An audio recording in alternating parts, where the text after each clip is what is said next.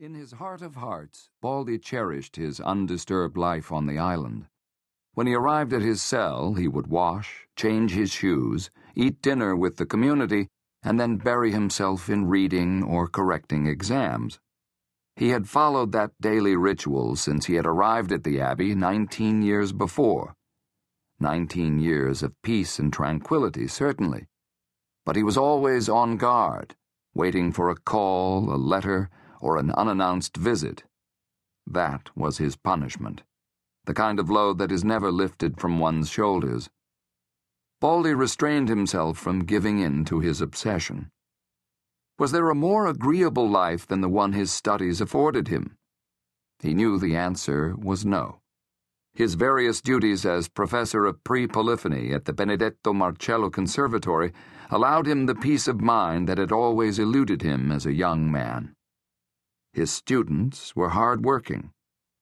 They attended his lectures with moderate enthusiasm and listened as he explained the music of the first millennium, spicing his lectures with interesting anecdotes.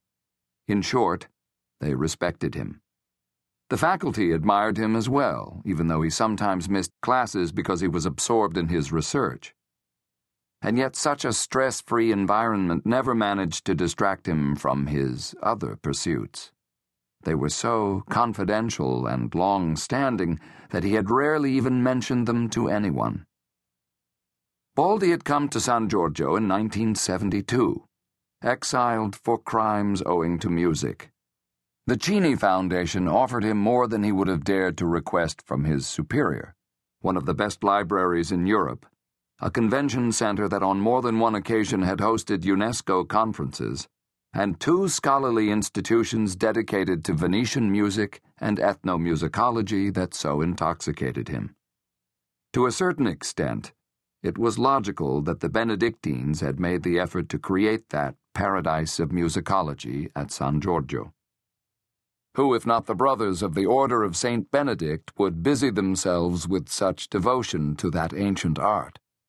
Was it not St. Benedict himself who, once he had established the rules for his order in the sixth century, went on to create the fundamentals of modern musical science? Baldi had studied the subject thoroughly.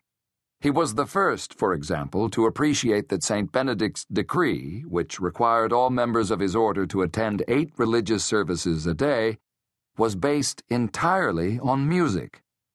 A fascinating secret. In fact, the prayers that he and his brothers recited daily were inspired by the modes still employed in the composition of melodies. Baldi proved that matins, the prayer said at two in the morning during winter time, corresponded to the note do, and lauds, recited at dawn, corresponded to re. The offices of the first, the third, and the sixth hours, performed at six, nine, and twelve noon, corresponded to mi, fa, and so.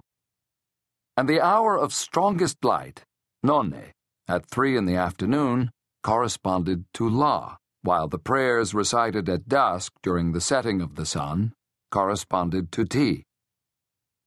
That was the class that had made him famous among his students. Notes and hours are related, he would boom from his podium. To pray and to compose are parallel activities. Music is the true language of God. And yet Baldi, the old soldier, had still other discoveries hidden in his study. His thesis was astounding.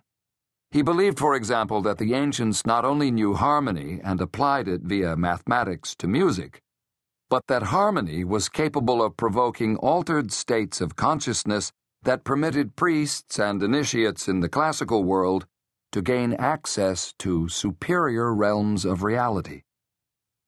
He defended his idea over the course of decades, doing battle with those who asserted that such sensations of spiritual elevation were always brought about by means of hallucinatory drugs, sacred mushrooms, or other psychotropic substances.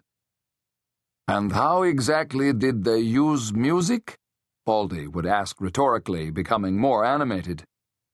He admitted that for the wise men of history, it was enough to develop a mental wavelength adequate for the reception of information from far away. It was said that in this state,